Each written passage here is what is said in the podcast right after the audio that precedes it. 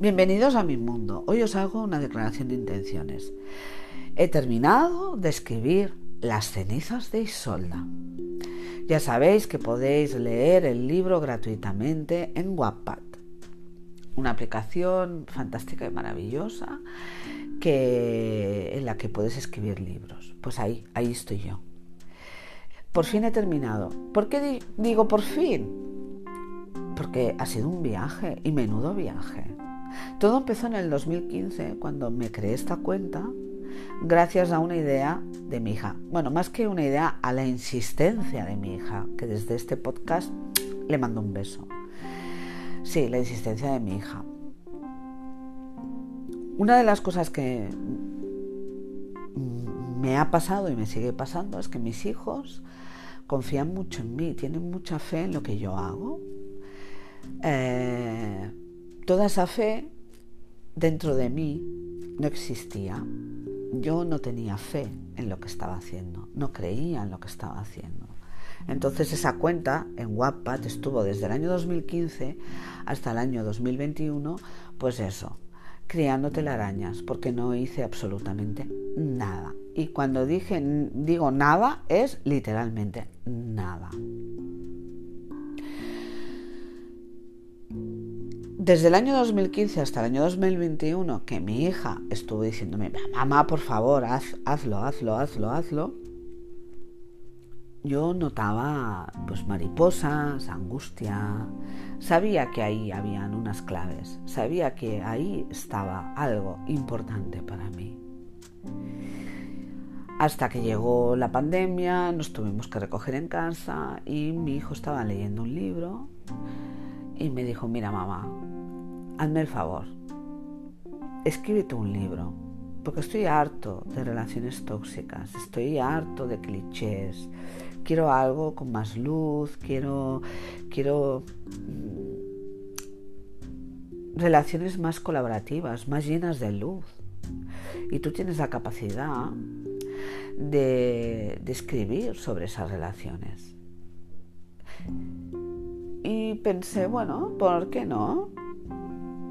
Y empecé a escribir lo que ahora conocéis como las cenizas de Isolda. Es una historia donde se mezclan muchas cositas y para mí las más importantes es eh, que todos y cada uno de los personajes se permiten ser ellos mismos, sobre todo los jóvenes. A pesar de los padres, a pesar de todo, se permiten ser ellos mismos y tienen una sed y hambre de vida.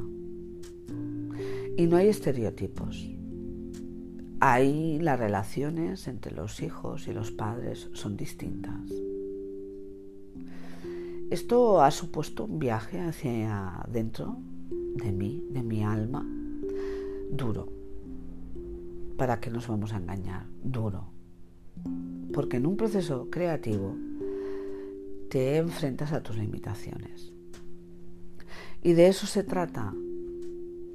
De alguna forma, las cenizas de Isolda es un proceso, es la historia de un proceso donde uno mismo se enfrenta a sus limitaciones y donde uno mismo ha de enfrentarse a aceptar la realidad que le toca vivir y con esa realidad darse permiso, permitirse vivir.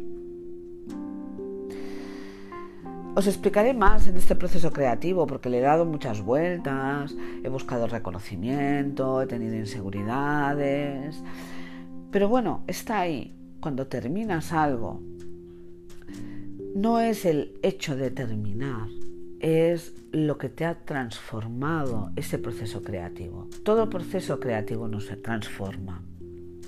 Y cuando caemos en la trampa de ir a cursillos, de que alguien nos diga, nos enseñe, eh, no, creamos, somos creadores.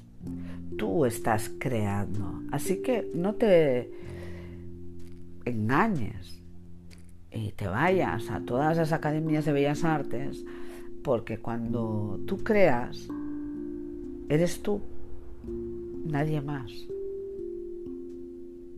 De Leonardo da Vinci hay uno, de Mari Carmen Martínez Galindo hay una. De ti mismo solo hay uno. Nuestras creaciones son únicas y nos ofrecen un viaje. Ese es el verdadero viaje. El viaje que hacemos hacia autodescubrirnos a través de nuestra creatividad, ya sea escribiendo, dibujando, eh, confeccionando una cortina. Esto es lo que ha sido las cenizas y solda para mí. Un proceso de superación personal y de crecimiento personal. Y nada, os quería compartir esto porque me parecía importante. Que más que el, el dinero que uno puede ganar con la creatividad es lo que estamos aprendiendo de nosotros mismos. Y cuando nos permitimos un acto creativo, nuestra vida cambia. Así que bienvenidos a mi mundo.